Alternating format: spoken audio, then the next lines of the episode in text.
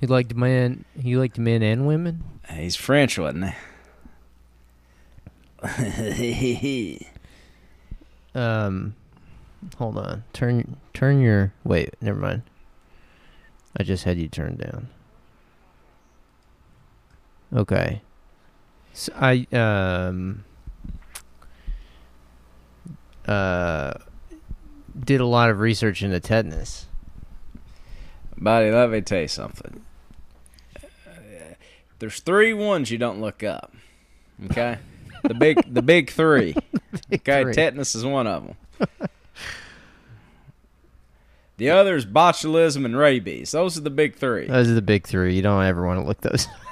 That's the Kevin Garnett, Paul Pierce, and Rajon Rondo of of hypochondria. of hypochondria. Yeah.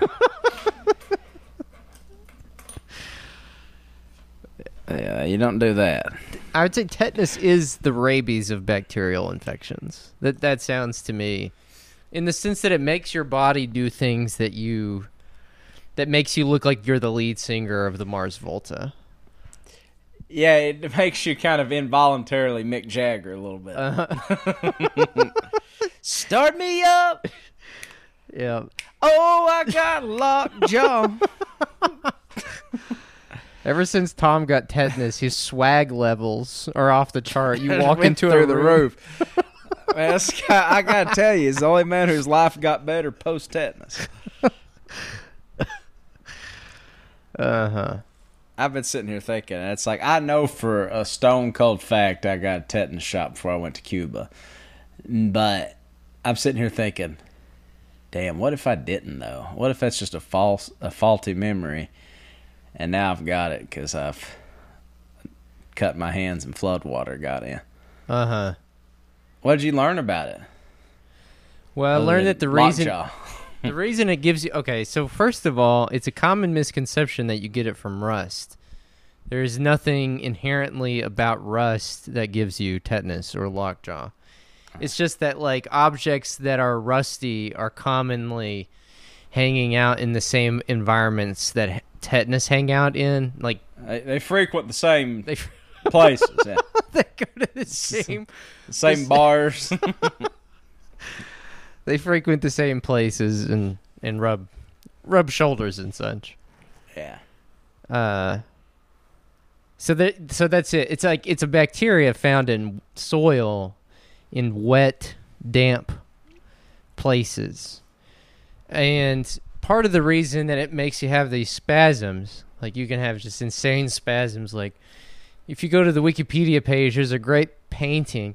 I always love those like medical anatomical paintings from like the 18th century because they really do capture the essence The horror of, Of- the infection.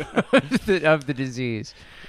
Uh, but that painting is excellent. I mean, you can you can imagine the painter and his boys. Like you can imagine when that dropped, they were like, "Yo, pump Dillion the Third or whatever." His new Bro. depiction of Bro, he he went off on that one. on that. Yeah.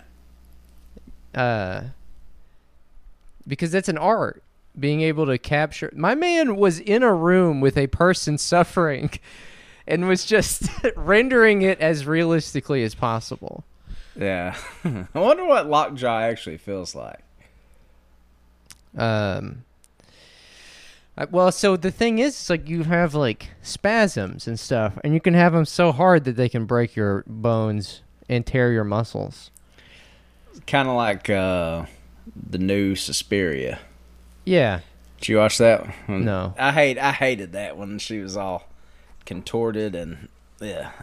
I never saw the new one. I did see the original. the The message of which is truly, uh, you must dance like no one is watching. That is. That is what the plot and message of Suspiria is. You must That's always, what Argento's trying to get through. yeah, you must always dance like no one's watching. Yeah. Uh, the the reason you have those spasms with tetanus though is because so the bacteria much like rabies, the rabies virus goes after the central nervous system and it blocks your body's ability to produce like GABA and some of these other uh, proteins and stuff that Mhm. that at all other moments like keep your muscles um I don't know. Firing on all cylinders. Right, right. Or like even just regulated at a state of rest. You know what I'm saying? Like so that your your central nervous system isn't sending sig- like electrical signals to your muscles and saying move. Yeah. They have to be regulated under some sort of system where you can just sit there and be chill, be relaxed. We had to evolve the ability to be chill. It was not something that we were just innately. It was an uphill battle over several millennia. I'm learning it right now. It's hard enough for me just right now learning to be chill. Yeah, maybe that is everybody. I mean, much is said about the age of anxiety, that phrase, and the sort of coll- shared collective, um, yeah, anxiety that we feel. That it's like we came out of the primordial ooze kind of uh, ball of nerves Mm-hmm. and had to evolve to actually be somewhat chill, and now we're reverting. We're going back to those, man. We are. We are. We're losing our ability to be chill. Yeah. It's a shame. It's a shame. Honestly. So anyway, I need to know more. So, what's the mortality rate of? Uh, It's like 10% or something. Like, But it's because it's bacterial. Because you could probably use antibiotics to combat it. Yeah. I guess so. I guess they give you di- medication diazepam and marthocarbamol. Or methocarbamol, sorry. Diazepam is anticonvulsant, right? It's It is, yeah. a benzo, right? it is, yeah. What is that? Is that Klonopin? Like, yeah, Klonopin is usually Or one of diazepam. Yeah. Um, and methocarbamol is a muscle relaxer. Uh, is a medication used for short-term musculoskeletal pain. It May be used together with rest, physical therapy, and pain medication. It is less preferred in low back pain. Wow. You imagine the guy going to rehab and he's like, "What? Are you, what are you?" in for?" Everybody's been like car accidents and stuff. It's like lockjaw. Lockjaw. one of the classic, one of the big three infections. Uh huh. Wow. It is really a crazy disease. Um, it's it like rabies, like the time from which you catch it to the time that you start exhibiting symptoms Is of the essence. is of the essence. It it it marks the time that it takes the bacteria, like the wound that you get. It it marks the time it takes until it gets to the central nervous system. Yeah. Um, so it depends. That's what. That's the hallmark of the big three. That's the hallmark. Is the, there's a countdown that starts from the moment you come in contact with it. it is interesting to think about that. Like, our specific anxiety around the big three is that there is a countdown. the final countdown. Yeah, there's some that you can just kind of put off for a while. you know, um, I'm just trying to think what comes to mind. You can There's some off, things you you can't put off for a while. you can put off cancer for a little longer than you would expect. For a little bit. Uh, I'm certain I'm types of viral hepatitis are long suffering, but for the most part, yeah, you want to be a little prompt, you know. Yeah. Yeah, I mean, I guess with most bad things, yeah, there's a countdown. I mean, but but with but rabies and tetanus, it feels a little more. It just feels dramatic because like we've all seen the movies and stuff. Like you know, you get a nick on your finger or something, and you kind of wave it off, and there's just nothing. Like you know, you would suspect nothing, but then it was ominous if he had only known that little thing. It's kind of like the Spider-Man thing, like him getting bit by the spider. Yeah. That was a Yeah. very that was the thing with Spider-Man like the origin story like what the fuck Was there? There's the origin story of Spider-Man was very much like My man was infected with a pathogen. yeah he got he was in a lab. He was kind of like the co- the original COVID patient zero. He was in one of those COVID like bio labs in Ukraine, and you know just got just got tagged. Let me ask you a question. Is there any, I mean, is there any disease you could contract where like some cool things happen to you? Interesting. Without something, I mean, like it's kind. It'd probably be kind of cool to like have the involuntary ejaculations of rabies Uh-huh. until for about an hour. That would be tight. Yeah, after the first two, at the first two, you'd be like, "All right," and then the next, Yeah. and then the next five thousand, you're yeah, and you're like,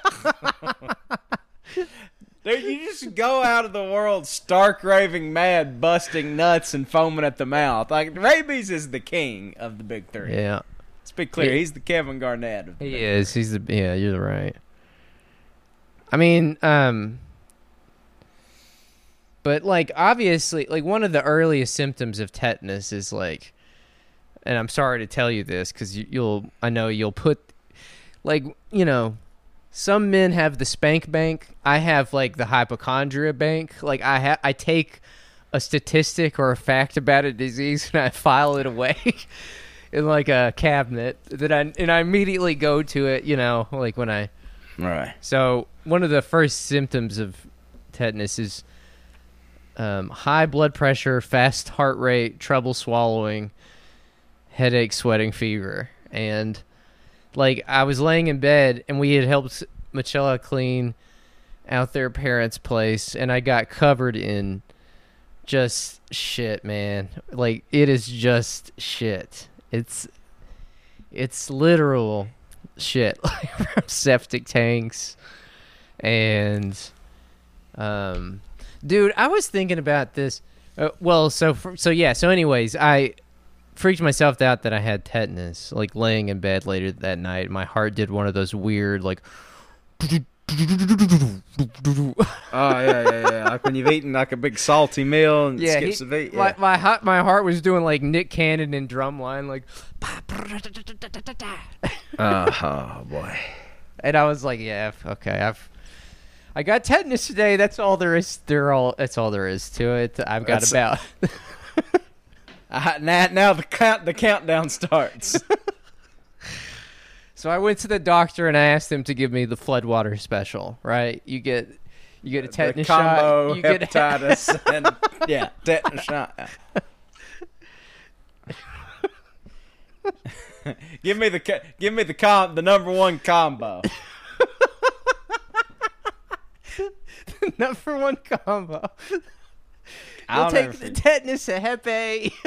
I went. I did, dude. I went in there one time. I was such a hypochondriac. I went to get. Uh, I think it's when that hepatitis A outbreak happened. Because when I went to Cuba, I got the first one, and then like you got to wait like six months, then get the second, the booster, Uh huh. and then you're good. You know, you get the booster like any time afterward. But I never went and got the booster, and then that hepatitis A out- outbreak happened a couple years ago, and I was like, nah, I ate enough too much fast food to to not to skip on this. You know. Damn, I got terrible news for you. The Hep A vaccine is only good for six months, I believe. Oh, I Oh, hate to tell good. you this. I hate to tell you this on the air, but folks, you've just witnessed the beginning of a final countdown. oh God.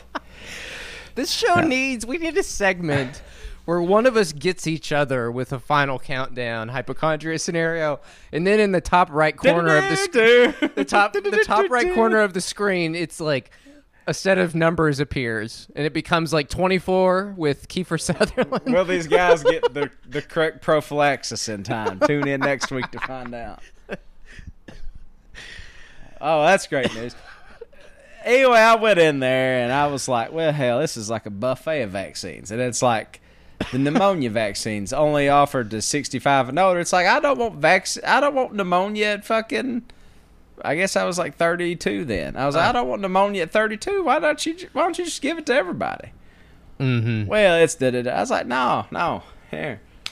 Well, they they talked me down, and then I was like, You know, I was just outside the HPV vaccine range, and now they've extended that. And then the doctor looked at me like, "Son, Uh huh. you've probably been exposed to most strains by now. You're- you're- and if you ha- and if you haven't, I feel sorry for you, fucking pussy."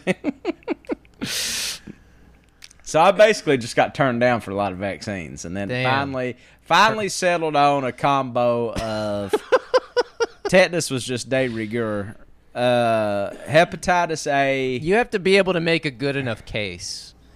You know, it's like with getting any drug. You have to be able to make a good enough case to your Yeah. doctor. I think I ended up getting hepatitis A. I got um uh oh, I got uh fuck, what was it?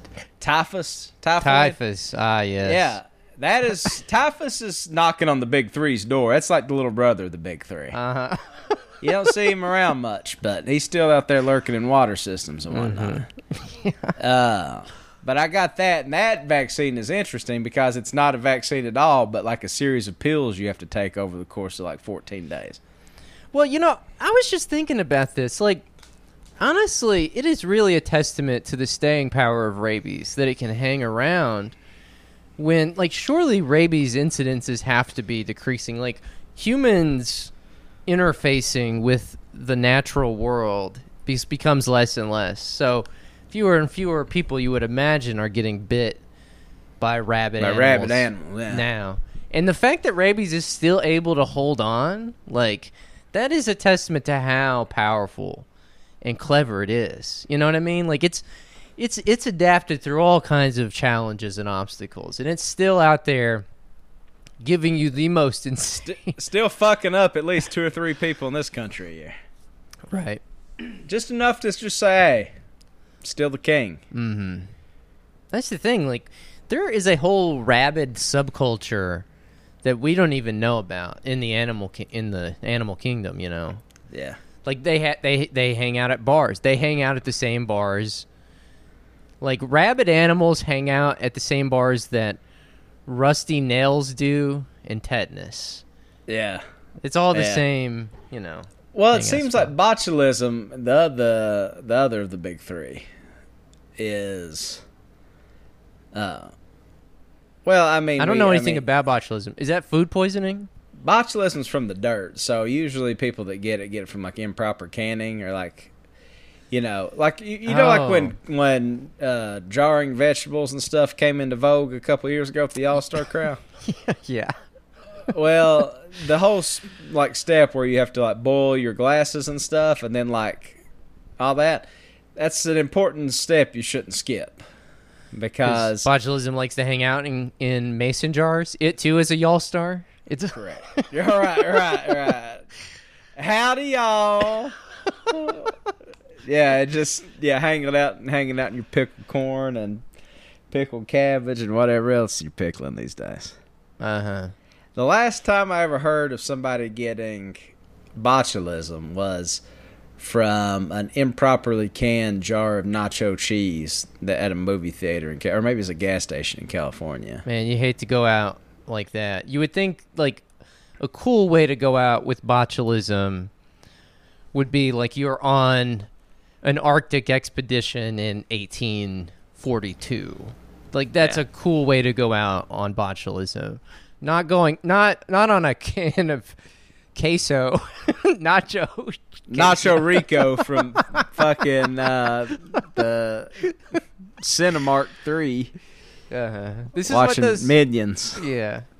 This is like what those trad guys really are mad about. They're mad about like that we've created a world so stupid that you can go out on nacho cheese now, which Yeah. I'm mad about that too.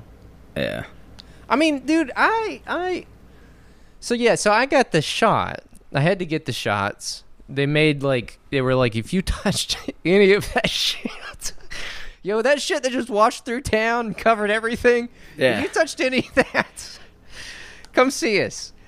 Yeah. Uh, so like I I did that and there's a big line out the door at MCHC and all of MCHC is wrecked on the inside, dude. That shit is fucked up.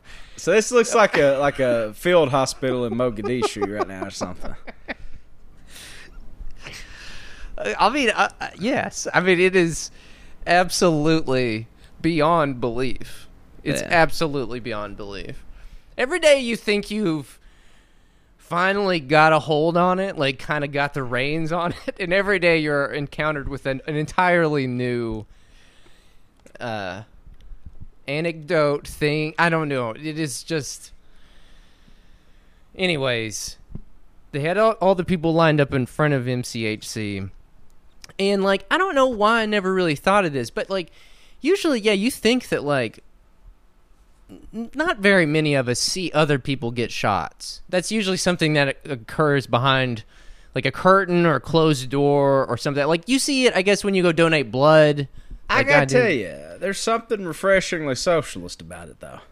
No, I mean it was kind of interesting. Yes, I, it was. Uh, you know, long line of people, and you know, you, they just have these big ass fucking needles with the like plungers and the the circles on each side of those two fingers, where they can just stick your ass and fucking shoot it in there.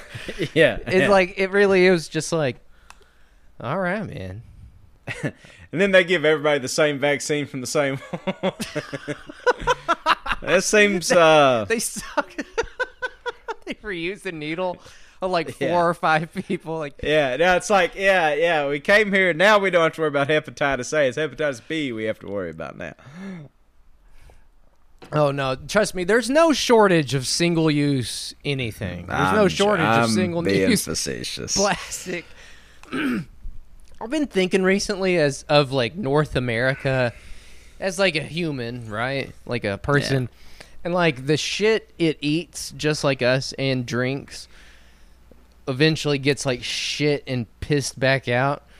Like in in this case in the Gulf. And just like just like the the particular load working its way through the, its like digestive tract like down the Kentucky, down the Ohio, into the Mississippi, just like working its way down like you've got like that hundreds of thousands of gallons of gasoline um pu- uh uh you've got propane fertilizers. A new one that i didn't think of today until i walked into a back i hadn't thought of yet until i walked into a back room in neon and there was just fucking paint everywhere i was like oh yeah paint i i, I don't know why i hadn't thought of that like yeah, yeah. I mean, every chemical you can imagine is like, and not to mention, not just that, but like coal slurry, lots of dead animals and like bacteria that gets kicked up from, you know, deep in the soil and everything. Like, just been passed through. And I mean, no wonder there's like a dead zone in the Gulf, right? Like, it is insane. Like, the degree, like, the astonishing level of ecological destruction is something that is is hard to wrap your fucking mind around. Dude, I was thinking about this. You know that graphic that gets passed around from time to time? I think it's like from an old like issue of Popular Mechanics or something where they're like telling people how to like safely dispose of like leftover motor oil. It's like bury it in Yeah. the ground with like uh, post hole diggers. And it's like we don't understand how like there was just decades in America in the 50s and 40s and 60s where like everybody in America just did that. They changed their own oil to their like Chevy Uh-huh. Novas in the driveway, and then just went out with post hole diggers, put a hole in there, just stuck all these. Like America is one huge brownfield. I mean, tr- dude, it really and truly is. And Yeah. not just that, like there's a whole other a- aspect of it that really depresses me that I don't remember if I mentioned on the last time we recorded because like a lot has happened between since now and then. But uh, something that is incredibly depressing is the amount of single-use plastic like water bottles and stuff. Like this is necessary. People need it because they don't have water systems like in Neon and stuff. Like they're not going to have their water turned back on for like 2 or 3 months they're saying. Mhm. And so like they need water of some kind. But it's at this it's jarring to see all that plastic and like realize that like this happened because of fossil fuel extraction, right? Like it's like Yeah.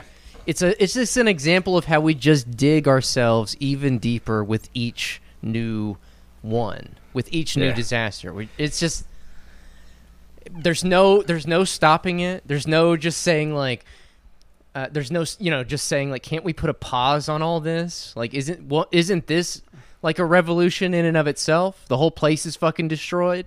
Like massive loss of life, massive loss of property and and all this like isn't this in and of itself kind of like a revolution? Couldn't we stop and say maybe we should do things differently? But no, I mean, perhaps you, we should have left that fossil plankton in the ground. For, you see you see how you see how quickly the things start spinning into action that try to get things back to normal it's like it, it's why they event, event- immediately start talking about looters it's why Yeah. like you know uh it's why they talk about like rebuilding even though they don't mean it they're not like gonna build free housing for anybody or any Yeah. or you know what i like mean six months into COVID, they started saying weird shit like human capital stock.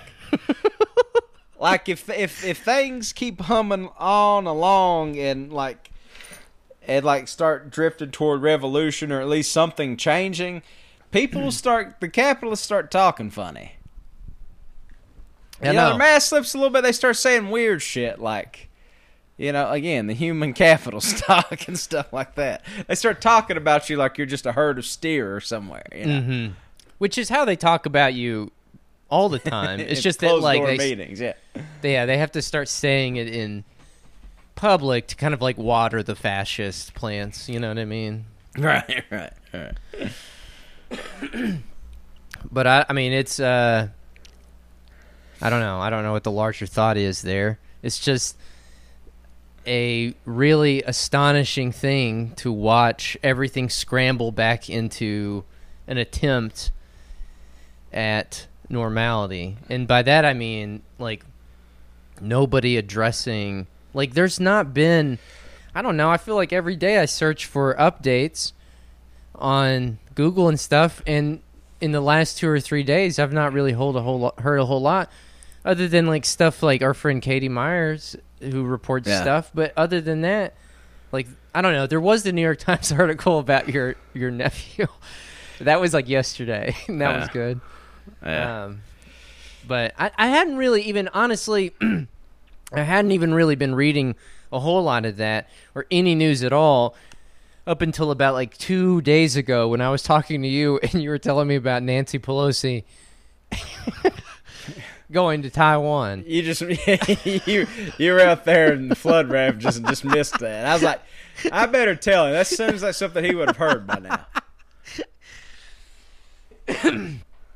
I mean, it's it's like I told you, and, and I hate to you hate to sound like alarmist or whatever, but dude, I'm not alarmist. I'm fucking zen, man. Look at my hand. You can't tell, but it's not shaking. Yeah, for those at home, this man is, I mean, still, still, Still. I mean, yeah, Yeah. he could operate heavy machinery. I could. um. No, I don't know. It's uh. It's like it's just an example of how it's of how something happens and you can so easily see how it could be a totally different way. Mhm. Um well, I mean like what like we were talking about the other day.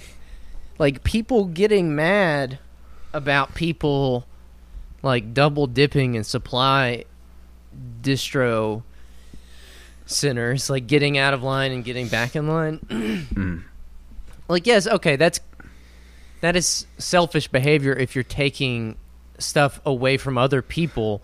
But the name of the game here is survival. S- And that's Yeah. the fucking rules that you all agreed upon. That when you, you know, when capitalism became embodied in everything, the thing is that it all became surviving about it, an individual's need to survive.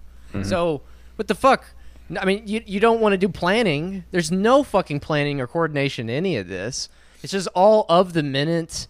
Uh, eh, like what? I mean, it's it's just um, Well, what what happens? And we talked about this a little bit the other day, just between me and you. But it feels like what happens is people want a result, and this is perfectly warranted. But people want a result that the current system we choose to live under cannot provide. yeah. Like we want all these ends, but we think that like Appalachia Strong can get it, and like all these other things where we basically assume that the the the generosity of our overlords Uh-huh. what's it can provide for us. Yep. Or will provide for us or something. And it's just not the case. What the overlords want is for us to get back to normal, get back to work.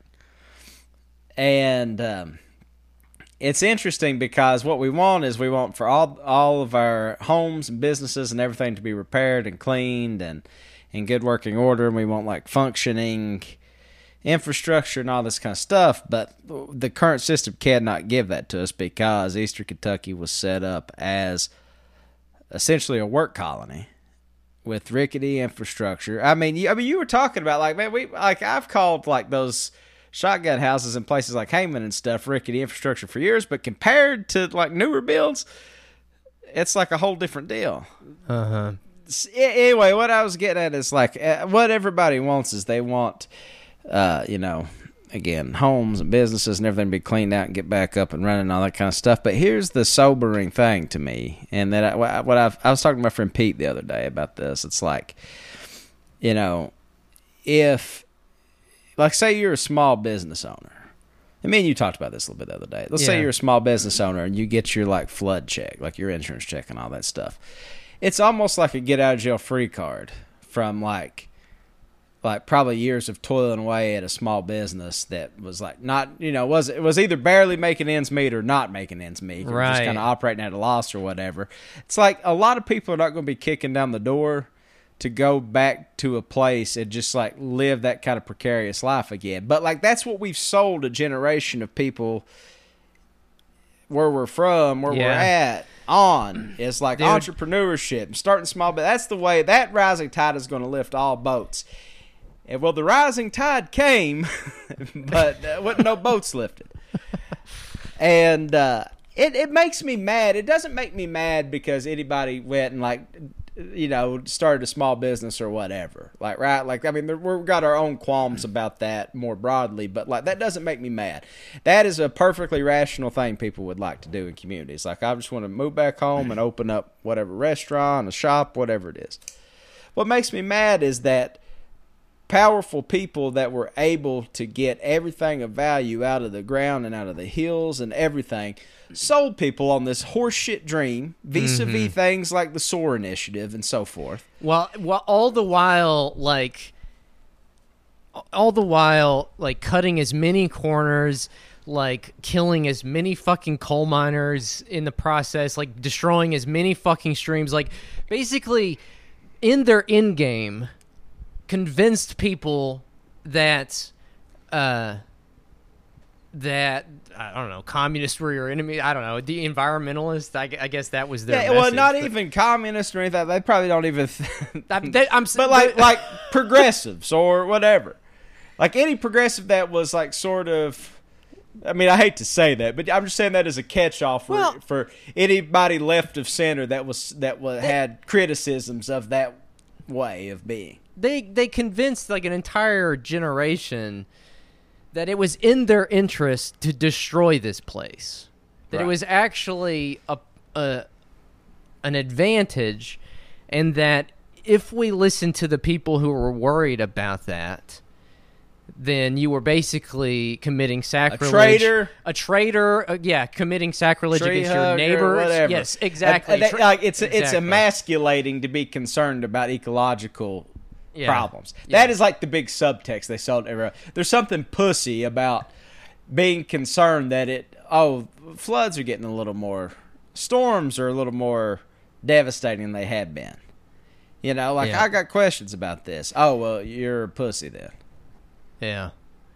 I mean, it is. I understand. I mean, it is completely fucking absurd. If bills are due, you've got to put food on the table, and you can't go to work because of like a fucking salamander or something. Like, I understand that. Right. right that, well, I'm not even talking but- about like you know we're. but uh, no, like as a polit as a political project, as like an undergirding idea of a movement, like the Friends of Coal movement, then yes, that is when it becomes completely ridiculous because at a communal level, we should want to protect our community. We should want to protect the ecosystem. You know, we should Right. uh you know, we should have those values. Those are values that I think we should have that like a good society would have one that isn't sick to its fucking core.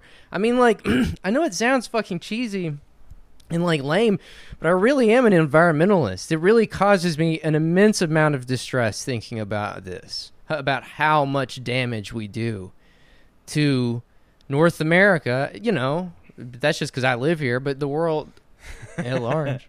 North America, where I live. that's what I start telling people. When they ask me where I'm from, I'm going to say the most general thing in the world. You know, North America. More, you know, the Americas. I think I know where I was going with that. I, I basically a lot of this, and again, very much too soon to tell. And also, I mean, you and I are both working on trying not to be so negative and backbiting and gossipy. But there is one hard line that we can draw. Okay, it's like you, it's like like you were talking about D the other day. What did you say that? The unfortunate thing is that you've You'll have to have to raise my estimation of some people. Right, right, right. Yeah, I mean, no, this comes at a weird time in my life that I'm trying to uh, improve some of my own behaviors and I don't know, you like you just get stuck in cycles uh, in life. Um, you know, like addiction or any of these other things, and you like set out to break them. And I guess maybe it's because this natural disaster lines up with an attempt of me trying to make some of those changes in my life that it feels like oh you could just reach out and uh, with enough people try to i don't know break a, a cycle of some kind all right uh, right. But it's weird it's like it's like you were saying the other day like SOAR is dead yeah, it's it, uh, one in one fell swoop. Their whole theory of change has been decimated. It's all yes, uh, immediately. Yeah, the whole thing was predicated on like small business incubation and innovation. I mean, I guess Pikeville didn't get hit very hard in this flood, and Pikeville's kind of the center of that whole scene of the whole mm-hmm. source scene but Pikeville has experienced flooding in the past. They did move an entire mountain to make to try to make sure it never happened again. Uh, and so right. far, they've been pretty good at it. I guess it really was a pretty good, effective remedy to the situation of flooding in Pikeville. Yeah. But like some of these more out of the way places that aren't on the way to anywhere, where commerce isn't like done that like coal basically reigns supreme and now where ZZ Top will never play. ZZ Top's playing there this fall. I'm gonna have to go check that out. See if they've still got it without Dusty Hill. Uh, um, but yeah, no, I mean like that's this is just a lot of those places. The dream that they were trying to sell to people of a creative class, of a rejuvenation for the region. Which, let's be... be clear, was sort of a dead idea to begin with. I mean, for any time anybody might say to us, uh, communism's a dead idea, socialism's a dead idea. Well, there's merits to that argument. Yeah, join the and, club. And, your and, yeah. your your idea has now been also thrown on the trash heap. Yeah, hey, at least mine still got legs to some degree. Uh, again, what it's done is it's created a situation whereby, you know, if I'm thinking about taking a chance on a small business in a place like Eastern Kentucky, and I'm going to have to raise all this capital, and my margins are already going to be razor thin because I'm already dealing with a couple of things that are working against you. Let's just say restaurants in particular, because I know that business, bars, restaurants, hospitality. You got chronic depopulation. That's that's already bad. Enough, yeah, especially in the hospitality business, you need people. And you got razor sharp fins. You got all these antiquated laws that say you got to sell this, that, and the third. You can only sell this much alcohol and only during this times and whatever, whatever. So you've you've got the deck stacked against you already. You know, why would I say, okay, well, yeah, I'll just kick back up here and continue to just kind of barely make it? You know what I mean? Like, that's going to be a tough sell for anybody. So I'm wondering how they pivot. You know what I mean? Yeah. I mean, I've been wondering the same. And now on top of that, if I get a restaurant, I'm going to have to carry like financially prohibitive flood and natural disaster insurance. Right.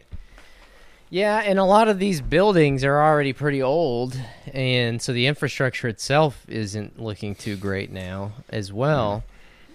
Uh,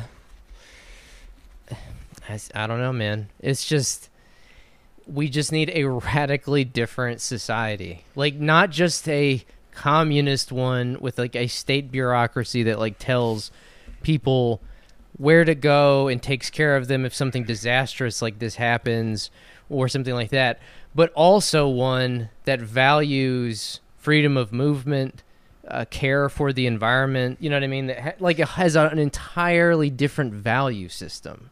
You know what I'm Yeah. saying? Like Yeah. a true social revolution, like a new human. well, I mean, something that's like also that's not dogmatic while also borrowing from the best of all these traditions that we're talking about here. Like, Uh-huh. how do you create something new in the face of, you know, situation like this? You know, it's an open question. It is. I mean, like it's just weird because like I was talking with this, um, I was talking with Nicole about this the other night. Like when you're doing mutual aid, which I've been doing some of, peop, you know, you can kind of get like a knee jerk. Like we all have these things programmed in. I mean, I'm kind of embarrassed to be admitting this in public, but at the same time, like I would imagine that a lot of people also feel this way sometimes if you've been raised in American society in a certain kind of culture or community. Like you kind of sometimes have like a knee jerk fear or paranoia like we have all these supplies, we have this money like oh fuck like what if they robbed me? Like what if they you know like oh like whatever. But then you're like well it's theirs anyways.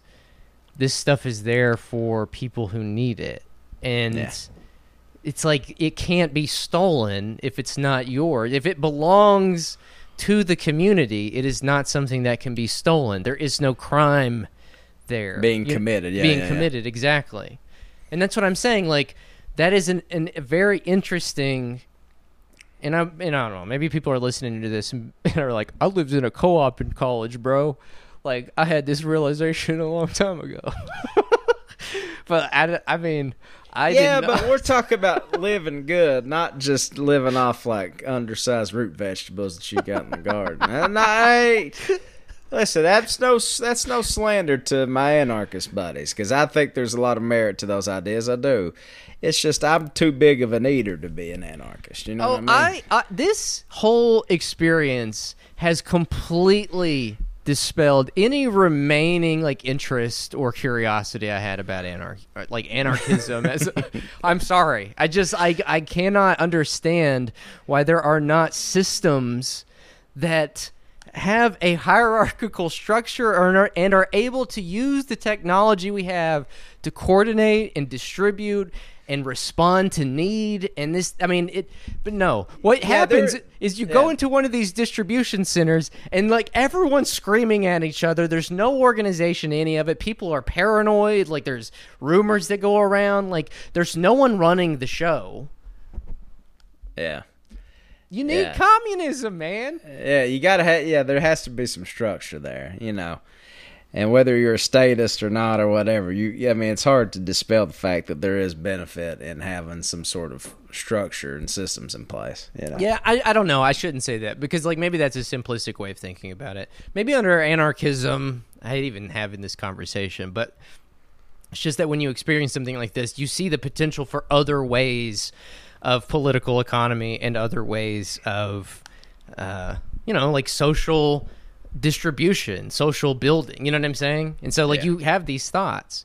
And so I don't know, maybe under something like anarchism or syndicalism, whatever, there is a central administrative agency that does take care of this stuff, and I'm just not. Yeah, maybe it. there's things that I mean we're being Yeah. facetious. I think, but yeah, yeah. Now that I think about it, I think what I'm actually describing is a society in which capitalism has eroded all of the social relations that a lot of us would normally have like the way to ha- to to actually act that out on our values and everything. It's eroded all those connections between us, and has encouraged us all to be as competitive and individualistic as possible. And not only that, but like cynical because of the way mm-hmm. we like pay attention to how others live their lives on social media and stuff.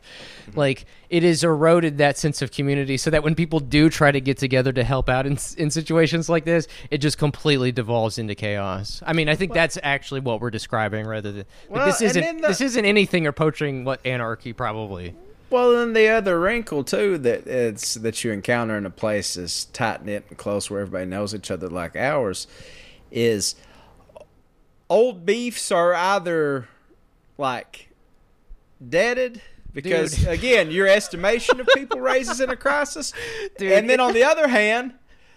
Some of those things, some of the people that you suspected were shit, your suspicions get confirmed. You know what I Uh-huh. mean? So, I mean, it's it has been a very fascinating, just at the micro sociological level. It has been fascinating to find yourself next to somebody who just yesterday, you know, you considered an enemy or something like that, just because of some petty bullshit. Because you you don't even remember what you were mad about. yeah. Um, but I was at the Letcher Central distribution thing for two days, just trying to understand it, like working at it, and also trying to gain like a comprehensive, like mental portrait of how it worked. And at one point, I looked up and I see coming through the door, like the most menacing crew of geriatrics like you've ever seen in your life. Like literally three The big grim- three. the th- the big three grim The other, reapers. the, li- listen.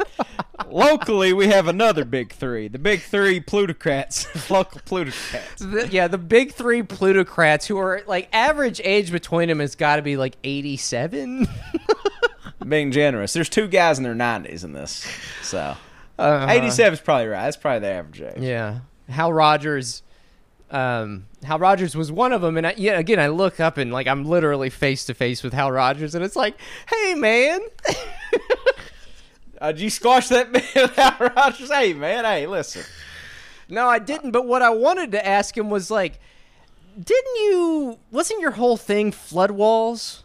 Isn't that what you fucking spent billions of dollars of pork on? Fucking flood walls. I mean, they created jobs and whatever. I mean, that's the thing you're supposed to give Hal Rogers credit for, even though he's like an insane psychopath. People are like, he at least created jobs through flood walls. Where it's like, okay, Well, well, well, maybe he should have kept stuck, Yeah. stuck it back in the oven for a little while longer. Because what he did build clearly didn't work in some places. Uh-huh. But that is very the the irony of that is really wild. Like he's the flood wall guy, and he's like Yeah. touring like this flood ravaged facility. Well, it's the irony of being like, uh, what is the other thing he gets credit for? Like the cleanup, what they call that? Pride, Kentucky Pride. When Yeah, he did the like the cleanup, where like they gave like federal dollars away for people to like go and clean up their communities, pick trash out of the creeks and all that stuff. And I will, I mean, I won't give him any credit for. it. I'll give the people that really invested in that. the The place I grew up at was so. I mean, you ask Ada or anybody that grew up here, like in the eighties and early nineties, like this place was like had trash every fucking. uh huh. And then like we got you know more reliable garbage and all this kind of stuff, recycling, And you got whatever. Kentucky Pride. and you got Kentucky Pride, you know.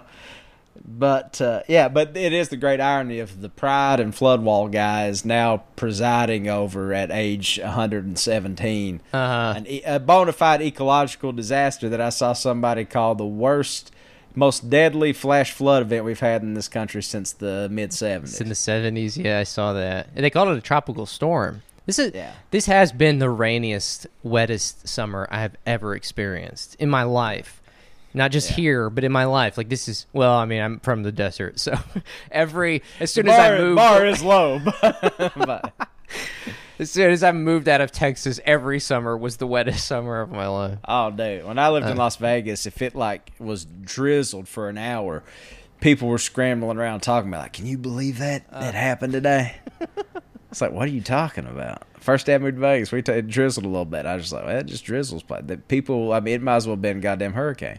Now I read like a science post about what it was. It was they, it's, they call it like training thunderstorms, and it was just a stationary front that just did not budge and just pounded the Kentucky River watershed with like 16 inches. Um, just it just kept like cycling back into itself. It couldn't move on. Someone suggested hey, just like a lot of y'all's, like a lot of y'all's ex boyfriends, just couldn't move on. Someone suggested to me that it could have been like bio. It could have been a uh, what do they call that? Like weather engineering thing. oh yeah, what did he call it? The blue light? Or yeah, not, yeah, yeah, yeah. Um, I appreciated that. I appreciated that because like, because like, It's almost too cruel not to be. I know. honestly. yeah. Um, but I was trying to remember what Kentucky Pride stands for. It stands for personal responsibility in a desirable environment. And, like all that shit they cleaned up, dude. Like every every Yeah, time to kick pride back up again, Hal. dude. That is crazy. Like Hal Rogers' two biggest things: Kentucky Pride and Operation Unite. Each what of them, Unite? Is Unite an acronym too? yeah, unlawful narcotics investigations. Task. Uh, t- uh, Training and enforcement. training and like enforcement. Yeah, something like that. that? Yeah. Um, but both of them were predicated on the idea of creating a quote unquote respectable environment. Was that what it was? Uh, or like it, it was what it was was it was like instilling responsibility for a desirable environment. That's what it is. Desirable environment. Yeah, the end result is be completely suspicious of your neighbors. And while you're out there narking on your neighbors, maybe pick up some cans out of the creek. Dude, it really is fucking crazy to think about because, like, Hal Rogers' whole fucking thing was cry- trying to create Eastern Kentucky, trying to make it a desirable environment for business, right? Right. For large flows of capital, like new manufacturing and healthcare and stuff like that. And so to get people to actually invest in that, none of which of it ever fucking paid off. They had pride, eliminating uh, the signs of poverty. The Elim- trash problem. Yeah, Yeah, yeah, eliminating yeah, yeah. the signs of poverty from the roads and, and the the environment, and then eliminating the signs of poverty from the social environment. You know what I'm Social saying? environment. Yeah. like drug Yeah. users basically it's just Yeah. and to, and now to see like where we stand like he's on his dude he just hit like his 40th year in office like this year he's this is the end of his career and like And it's like might as well be 1978 again. Exactly exact exactly dude um i mean well i don't know the police are still out there trying to create a desirable social environment Yeah, by curbing uh, the illegal trade of water damaged goods that are pilfered from the affluence garages. Garages. Oh, Yeah. man. That shit still pisses me off. Think about. well it's um Now they're towing those vehicles, didn't you say? they towed these vehicles from downtown Whitesburg that had been flooded. Not drivable. Uh, right, not drivable, and they did notify the owners, and they said it was because the National Guard was going to bring in, or I don't, I don't even think they said the National Guard. They said someone was going to bring these pop-up showers. Those never materialized. Uh, dude, Yeah. this is a fucking farce. It is all so fucking farcical. I mean, the fact that Joe Brandon is now coming is the farcical Oh, fucking talk cherry about that. on top. Joe Brandon coming to Whitesburg Monday. So that's the rumor. He's coming to Eastern Kentucky, they say, but my hunch East- is that he will make a trip to Whitesburg. Eastern Kentucky's on Brandon watch. Dude, this is the first time he's left DC since he got COVID. Dude, wouldn't it be amazing? Just follow me for a second. It wouldn't be amazing. It would be, it would just be par for the damn course. These people that have like you know given their lives to the coal industry and everything else, and had this misfortune of this happening to them. Now, Joe Brandon, none other than Joe Brandon, is patient zero for a new, like a new just run outbreak of COVID in the region. I liked the uh I liked what we were working with last night. I like the idea that I, I'm really bummed they didn't send Kamala out to be the face of this. Like that is a huge fucking bummer. But I do like the idea of her going rogue, like AWOL, and like setting Like herself in Apocalypse Now. setting herself up in some fucked up Lord Jim like Colonel Court Kurtz situation. Yeah. And like Joe Biden riding in the Kentucky upriver the Kentucky on a John in a damn John boat, trying to find Kamala. It's like say, hey, you think we can? Somebody tweeted this at me. It's like he gets off the chopper and says, "Take me to that house that looks like a goose." he's looking for Kamala. And he says, "Yeah." He's like, uh, "Yeah, you think while we're out looking for Kamala, we can stop that house looks like a goose?" just finding Kam- Kamala and she's yeah rubbing a sponge over her bald head. Just just several like minions that have been living off the grid have never voted or anything. Right. Just oh man, I am very much looking forward to the next episode after we can report conclusively on uh, the results of Brandon Watch. I mean, him coming here again, it is the biggest farce. It's just another. I don't know. I mean, it, it is interesting. It's certainly interesting.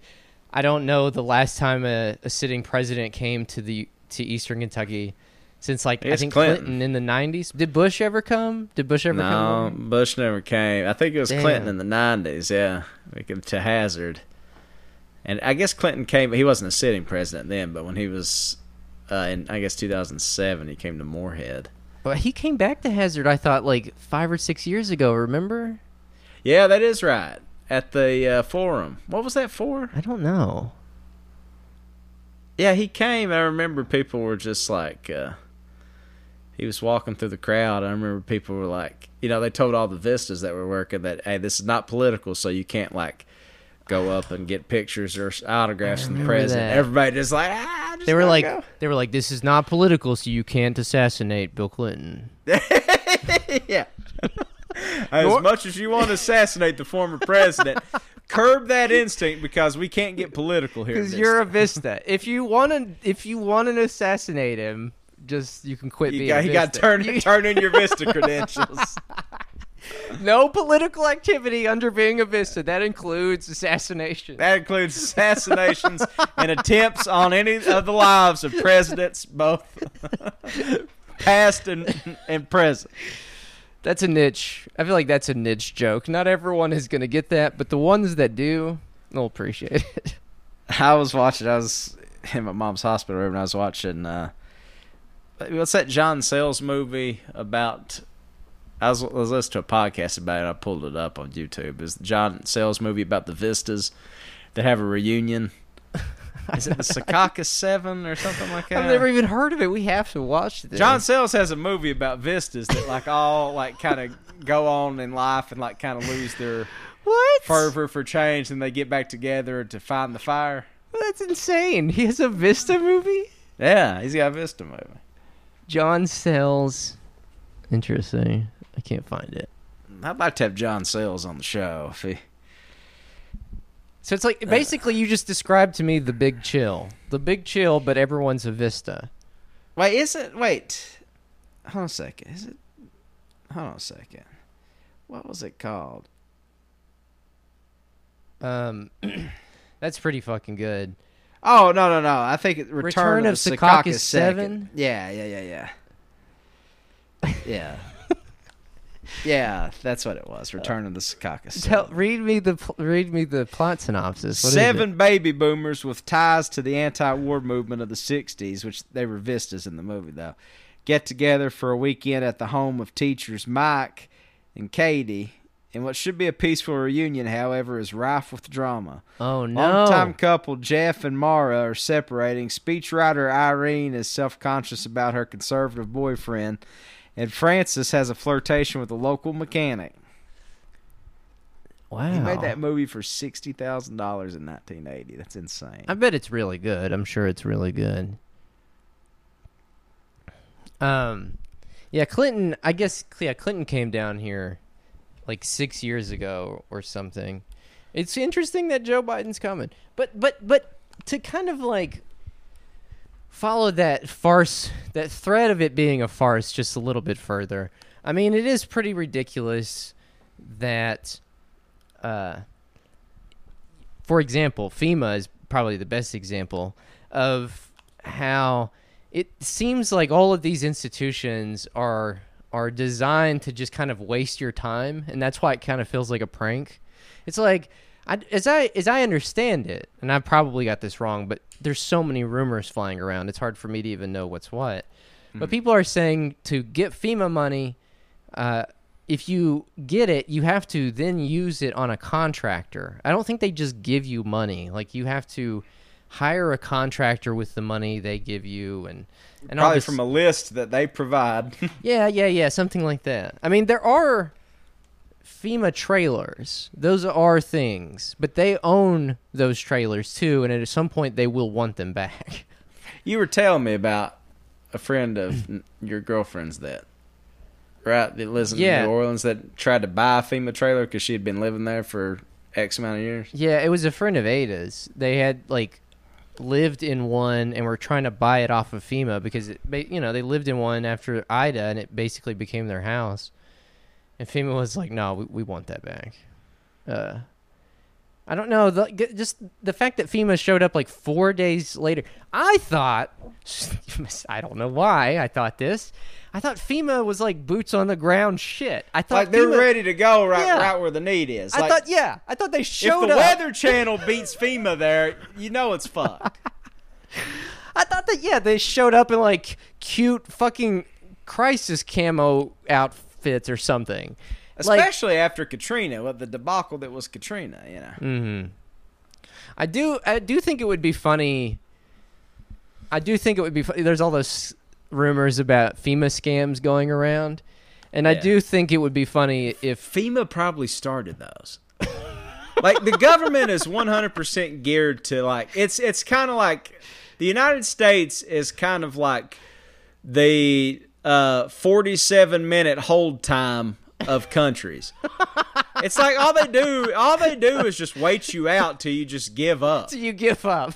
You know what I mean? That's why FEMA, like all this shit, man, is geared at that. That's why, like, when you file your taxes, it's like playing a goddamn carnival game. uh, That's why, and yet they, yeah, and yet I'm kind of with the Republicans on this one, and yet they want to add. Joe Brandon wants to add 87,000 IRS agents, I say no to new so they could turn us all upside down and shake every fucking cent out of our pockets. I say no, sir. I say no to to any new tax men. No way. I'm getting on. I'm getting on board with the tax movement. I didn't These even guys that I called charlatans and whatever, they were 100% right. Not for the reasons they thought, though. uh Just because it sucks for like money that uh, you could use or whatever, it goes to just fucking uh, starting these like weird antagonisms in places like Ukraine and Taiwan Uh huh. to try to bait the bigger protectorates into a global conflict. I don't understand, but whatever. The um Yeah, uh so FEMA I thought that they would show up wearing like at least at least like national parks type uniforms. wait, wait, wait. That So you thought they were going to wear like like brown Arby's hats and like green short sleeve shirt and green shorts and boots? something that would designate their role as like an emissary of the government. Like I'm from the government and I'm here to help you. Like Yeah. that kind of thing. Um but no, I guess it's just guys in polos. Or like Ralph Lauren polos. Oh boy. but I, d- I thought it would be fun. So there were the rumors about FEMA scammers going around. honestly, I think Joe Biden, you know, like he's he's gonna have a hard time like fitting in, right? Like he's this is this is Nobody knows him. It'd funny nobody's like, who is this guy? This, is Trump country. It's not you know, it's not like Biden country. He's gonna have to do something to like diffuse the situation, right? To just be well, like to cut the room a little bit. I have an idea. You, you you jest about the FEMA guys, but I just put FEMA polo into eBay, Uh huh. and we have myriad options and colors, including one that says FEMA disaster team. So, while probably unfounded, it would be kind of easy to run a FEMA scam. At a certain point, I was like freaking out. Like, when the fuck is the cavalry coming? Like FEMA. And then they were like, "Well, there's some National Guardsmen here and there," and I like pointed that out on Twitter, and people got fucking pissed. They were like, "The National Guard has rescued 500 people," and I was like, "That's not what I'm fucking talking about." Like, Also, let me say, here's the thing about the National Guard, though. I mean, like, is our memory short? They also murdered David McAtee Yeah. and like caused absolute Yeah. terror during the 2020 riots. I'm not gonna fucking forget that. Like, fuck that. Yeah. I mean, yeah, it's good to be rescuing people. And Right, stuff, yeah, I'm like, not saying that. Like they should that's what they should do. right. But that's not all they do. No, it's not. That is exactly right. That's not all they do. Yeah. But yeah, like but going back to Biden, he's gonna have to like you know ingratiate himself in some way, kind of like, um, you know, like I said, cut the room a little bit, cut the tension. I think he should just get like a white T-shirt and like get a sharpie and write FEMA on it, and then like go to someone's house and pretend to be a FEMA scammer. I think that could be like. Yeah, that would actually be hilarious. People- Joe Brandon, yeah. People like Sleepy Joe. He's got a sense of humor. Wouldn't it be funny if, in that same spirit that we were talking about earlier, about some enemies become friends, some friends become enemies during times like these, our estimation of people raises. What if, like, we see pictures of this and it's like Joe Biden just hugging and giving thumbs up to guys that say, like, let's go, Brandon, let's go, Brandon shirts up. Uh-huh. And then they just become buddies. And it's just like, in some ways, that would almost be worse than the Trump train of 2020 in Eastern Kentucky. It would be if everybody funny. became Biden guys. if everyone became Biden guys, and like that's who swings the election for him in 2020. It's like this fucking close, but East Yeah. Kentucky comes through. East Kentucky comes through for Brandon. people, dude, people. I mean, people fucking talk about that shit though. That's like, I've literally heard multiple people talk about the liberal line that this happened because of who we voted for and all that stuff. Yeah. And that's fucking depressing. It's like the the liberals under Your estimation of people needs to decline because I none wish of the, I I, wish- wish Joe Biden was as effective as you thought he was. or that even Kentucky was as effective as it. I mean, I guess I guess it is. I guess they say that because we have Mitch McConnell, but they'd be fucking saying it if it was Alabama or any other fucking state yeah, in the South. yeah. Um, but that is really fucking depressing. Um, that just goes to show you that things from political discourse are being circulated out there, and people are looking for political answers, mm-hmm. and they get that. Who the fuck you think they're gonna be? Who, I mean, like obviously.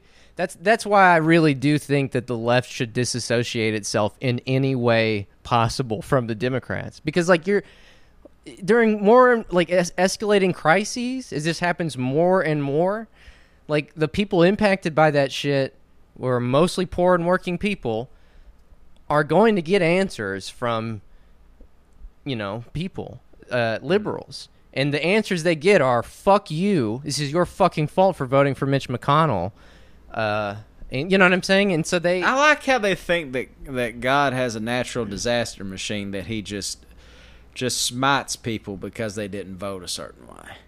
It is th- it is the same logic. Like they really do think that.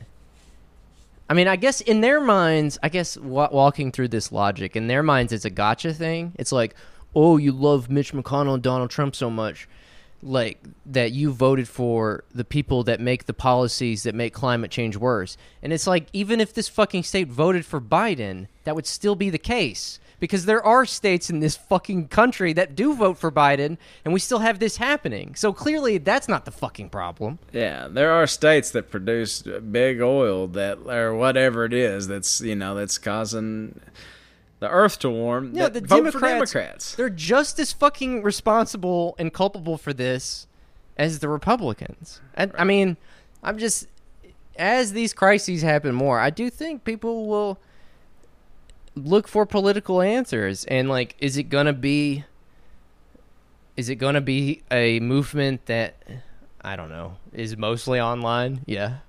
so I don't, know, I don't know why I'm even fucking saying that. It's not like we're out on the streets as like a like a militant force. Like it's just a couple of people in a ragtag mutual aid office like handing shit out. It's like it doesn't feel in any way that we're able to get out any kind of narrative that could add some coherence to this. Like it's that's the thing, man. It's just people are fucking looking for answers and like how do you get that out there and like in a way that is compelling and like uh, honors their experience and speaks to it and makes them want to join something worth fighting and probably dying for.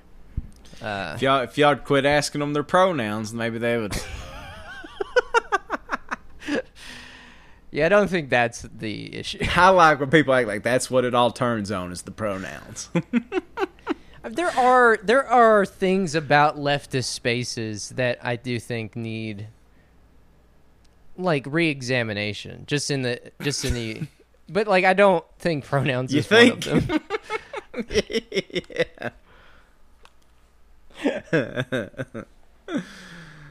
Um, shit. Dude all right. Well i don't know if any of that was coherent. Uh i'm having a hard time talking and holding a conversation longer than an hour these days. And so i don't know if any of that was coherent if it had any bit of wisdom or insight into it at all. Um but i mean what are you gonna every day is completely different like I'm gonna look back on this and it's gonna be a blank space in my brain because so much has happened, like that you can't process it all. But at the same time, I'm completely exhausted. So obviously, the, the hard drives aren't even operating properly in the first place. So oh, dude, yeah, same. Go. What if Biden comes and he's like, "Yeah, I've got a little experience in water." or he starts talking about being a lifeguard and Scranton or whatever again. About that guy, was that guy, black guy, Pop Peanut or whatever it mm-hmm. was. like we've heard this, boo! We've heard this one, Joe. He's playing the hit. We need some fresh Brandon.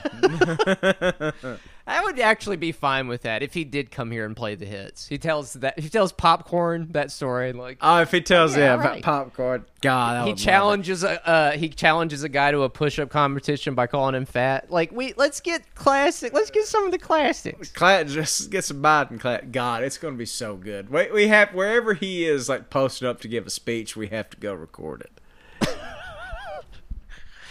I don't know how the fuck he's gonna handle it. It's so fucking hot and humid. Like, dude, it is so hot. and This guy humid. will melt, and he's going on. He's coming off back to back COVID infections. What if Joe Brandon collapsed and died at Whitesburg ARH from heat exhaustion? That would just be awful. Sort of. I mean, it would be really, really fucking. Like, I don't even know if I can joke about. Can we even joke about this? I'm sure that the Secret Service has by yeah, now strike, strike that, plotted strike out that. within I- like a 50 mile radius of Eastern Kentucky, like all the known subversives and shit. I, I, I Oh yeah, I made the mistake of making a joke about taking Joe Biden snipe hunting. That's a hell of a thing to explain to the Secret Service. Mm. It's like actually what it is is a cryptid whose name is Snipe. and you never find it, and that's the joke. That's you look the like joke. a fucking idiot. and they're like they're like, hmm. Mm, I don't know. Guantanamo. No, that's when you uh, it take them snipe hunting. yeah, listen, guys. Listen, let's on. I will snipe. take you myself. and then they just draw their weapons on me, and it's like, no, it's a fake little bird. You go call for, and then like five guys stand and laugh while the guy's going snap, snap, snap. I do still think it'd be hilarious if we got a picture of him and I'm wearing a shirt that says Buttweiser King of Rears, and you're wearing one that says, if you can read this, the bitch fell off. and then we get him to wear a Let's Go Brandon shirt in the middle. Uh huh. As long as I get to write FEMA on it. yeah. He, you know, that that's no, you know, I'm trying to give everyone a longer leash. I've been trying to be easier on myself, and that means that to do that I have to be easier on others. And so, you know, if Biden, if Joe Brandon wants to break bread, oh, I am breaking bread with Joe Brandon if the opportunity presents because it's content. It, it would be hilarious. Dude, you're right. You're right. And we're not going to change his mind about anything, anyways, because no one is, because we're all on the fucking train heading towards, you know, the walled in mountainside. So it's there like, are a you know- lot of things I would like to ask him. Yeah. What would you ask him? Well, most notably, what he thinks about Let's Go Brandon. Oh, yeah, yeah, yeah. Do you think he would. I- I would like also ask him if whatever medical condition caused him to mistake his uh, wife for his sister, or his sister for his wife on the campaign trail. I wonder if that's been rectified. Uh huh. Yeah, I guess there's a lot of things I would probably ask him. Um, I would ask him for the nuclear launch codes just to see if he if I could catch him. You know, and he and he starts and he's like B four two. Ah, you almost got Ah, me. you almost got me. you almost got me. Uh-huh. Damn. You you wouldn't ask him some like really smart nerdy question like uh, what are you going to say at the G12 in Sai Saigon or I don't know fucking you know what I'm saying like oh yeah, like some sort of just wonky ass fucking land your dick question. You wouldn't ask him to pa- pass a specific piece of you get one audience with the most brain dead president the United States has ever What? had. What? You, What you WYD. what do you do? What do you say? I'm not this- wasting that asking him to pass the Stream Act. This is a great. You're not going to ask him to do that. I don't know. What would you ask him? Um, dude, I guess I would ask him. I would ask him. Um, I would probably ask him about maybe like the lost city of Atlantis. Like, I wonder what the government line is on that, and if he if we have any ambassadors there that we don't know about. I like the idea of the United States government having ambassadors to like alien societies and others. You know what I'm saying? That like they have to have diplomatic relationships with, but we don't know about it. It's like Yeah, Men in Black, but if Men in Black was the West Wing, yeah. I kind of like that idea. What about asking him if he's got any updated thoughts on bathhouses and round the clock sex? like it used to be. Uh huh. I'd ask I him would out. just, I know, I know. what I'd just go through the hits and ask him what his thought process is. What was his process with each of them? Mm, Fat, yeah. dog, fa- ugly dog face pony soldier. You would? I would just go through it, be like, "What's up?" I'd When's ask the last him- time you talked to Fat? I'd ask him about his childhood in Scranton. Probably. Yeah, That's probably what I would ask him about. Because I'm a down home country gal, and I'm down to earth, which means I ask, I meet people where they're at. I would meet Joe Biden where he's at. yeah. and he sees me, and he's like, "You're the first man who ever actually saw me for who I am." Yeah, he'd be, you'd be like, listen, when I look at you, I don't see the president. I see, I see little Joey from Scranton, and then you all just become brothers after that. I, I, go to Dairy Queen the next day, and you and Joe Brandon sit there having a having having a dilly cream? bar together. Tom, I hate to tell you this, but you're getting replaced on the show. I have a new best friend. Joe, I couldn't even be mad, honestly. Oh, that'd be great. Yeah, you and yeah, you and uh, Joe Brandon during sundowning hours. you stoned out of your mind. Joe Brandon in a delirium. It's just That's dude. That's yeah. We're gonna we're gonna rebuild our radio station here. We're gonna have a new radio show. S- sundowning hours Thursday nights, ten to Yeah. Twelve. oh shit. Dude, this no, this would be good for the audience. It would be good like participation thing. Like, if you have a question you want us to ask Joe if he comes here, If we get a chance, let's do this. Let's do this right now for the Patreon.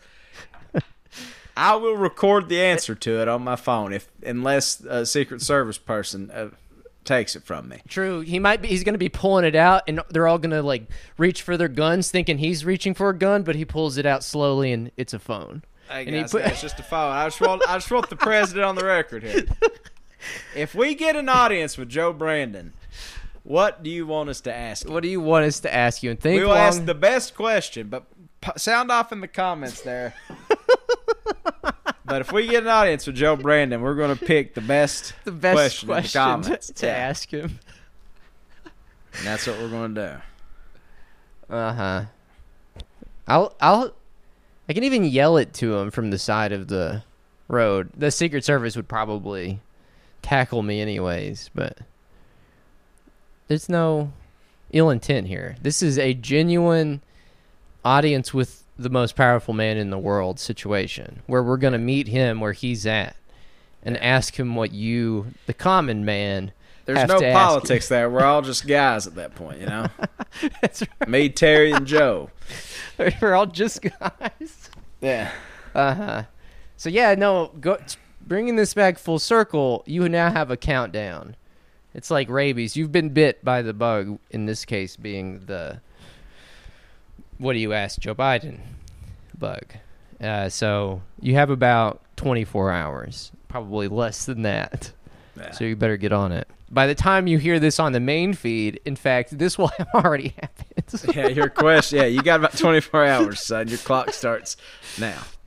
Yeah, but yeah, on the sound, if you're listening from the SoundCloud, yeah, this is a thing of the past, and you missed out, and that's what you're missing out by not signing up at Patreon.com, Dot com. p a t r e o n dot com. You too, by proxy, could have had an, an audience with the most powerful man in the world, but you snoozed and kept your five dollars. That's right. That's right. Uh.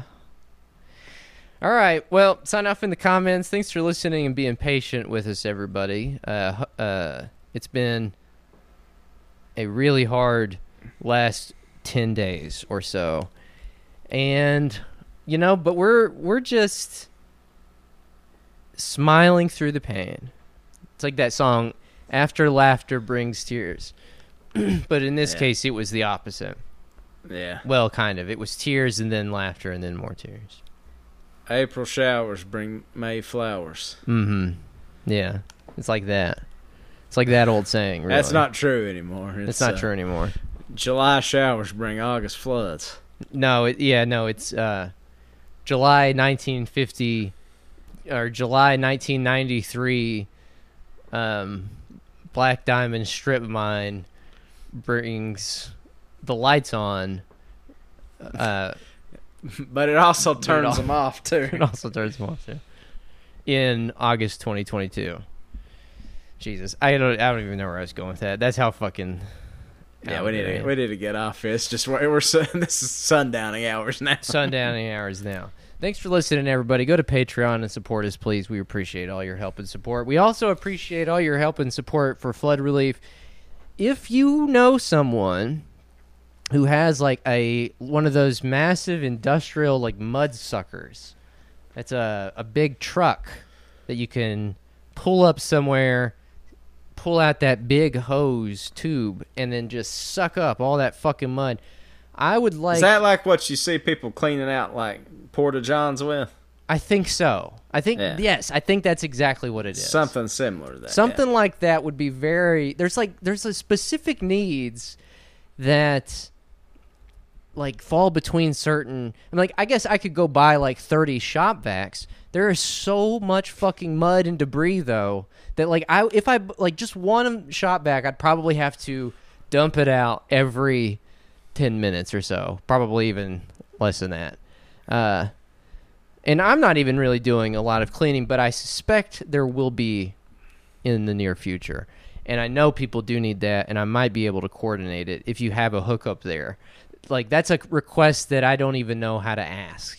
Uh, Whitesburg also needs someone to pick up trash. The whole town. The whole town is soliciting. We we managed to get at least five or six different police departments in Whitesburg from around the region, and perhaps I think by my count, about twenty police cruisers in a town of two thousand people. I th- but I think there's even more than that. I think there's maybe like twenty five or so. But we can't seem to find any fucking tr- trucks for trash pickup. Uh, so You know, maybe what we could do is, you know, before it gets too cold, maybe in a couple weeks when things calm down a little bit, maybe we can have us like a barbecue slash trash pickup day. yeah, Get back to being environmentalists like we used to, you know. we could do that. Um, Maybe I'm- solicit some help from our generous listeners. I think it might. I think the help is out there. I've just got to tap into. it. I've got to find it. Yeah. Um, there's stuff like that. There's also stuff like massive industrial dehumidifiers. All that shit is really fucking expensive, and maybe we could like raise individual GoFundmes or stuff as the need arises, or I can just solicit it like, hey, this weekend we're gonna do this. Would you want to chip in? But I mean, it's really or if it's you just have it. Come on. or if you just have it or know and know someone that can either loan it out, operate it for us, or if you can steal it from a warehouse. or if you can steal it from a warehouse. um, this is righteous gangsterismo, by the way. You know, Yeah. don't don't forget about that. Uh, it's it's not it's not just a simple thing of like ha- where can we pitch in and send supplies to. The supply issue right now is like some of these distribution centers are so like there's like traffic jams and shit happening outside of them. Like this weekend, so many fucking people drove in from out of town. Um, and there's all these like church groups here and stuff too. There's no coordination to any of it. I'm not gonna. It's like it it changes from place to place. So like the supplies are necessary and good, but because there's no coordination or logistical uh, kind of like foresight or analysis or any of that, it's not really getting to the places it needs to go. I'm, you know, trying to figure out how to do that, and others, we've been trying to figure out how to do that, but it's just it's just chaos, and I feel like what we've been doing kind of some days feels like a drop in the bucket because like you see that stuff and then like everything is completely destroyed, but um, but you know everybody's just doing the best they can. It's fucking really, it's just unlike anything I've ever seen or experienced, and you just wake up and you do it all over again, and it just is a never-ending like mental paradigm, right? But I don't know. Anyways, there's there's ways to help out. Uh, just be on the lookout, I guess, on my Twitter and shit, on the Trillbillies Twitter.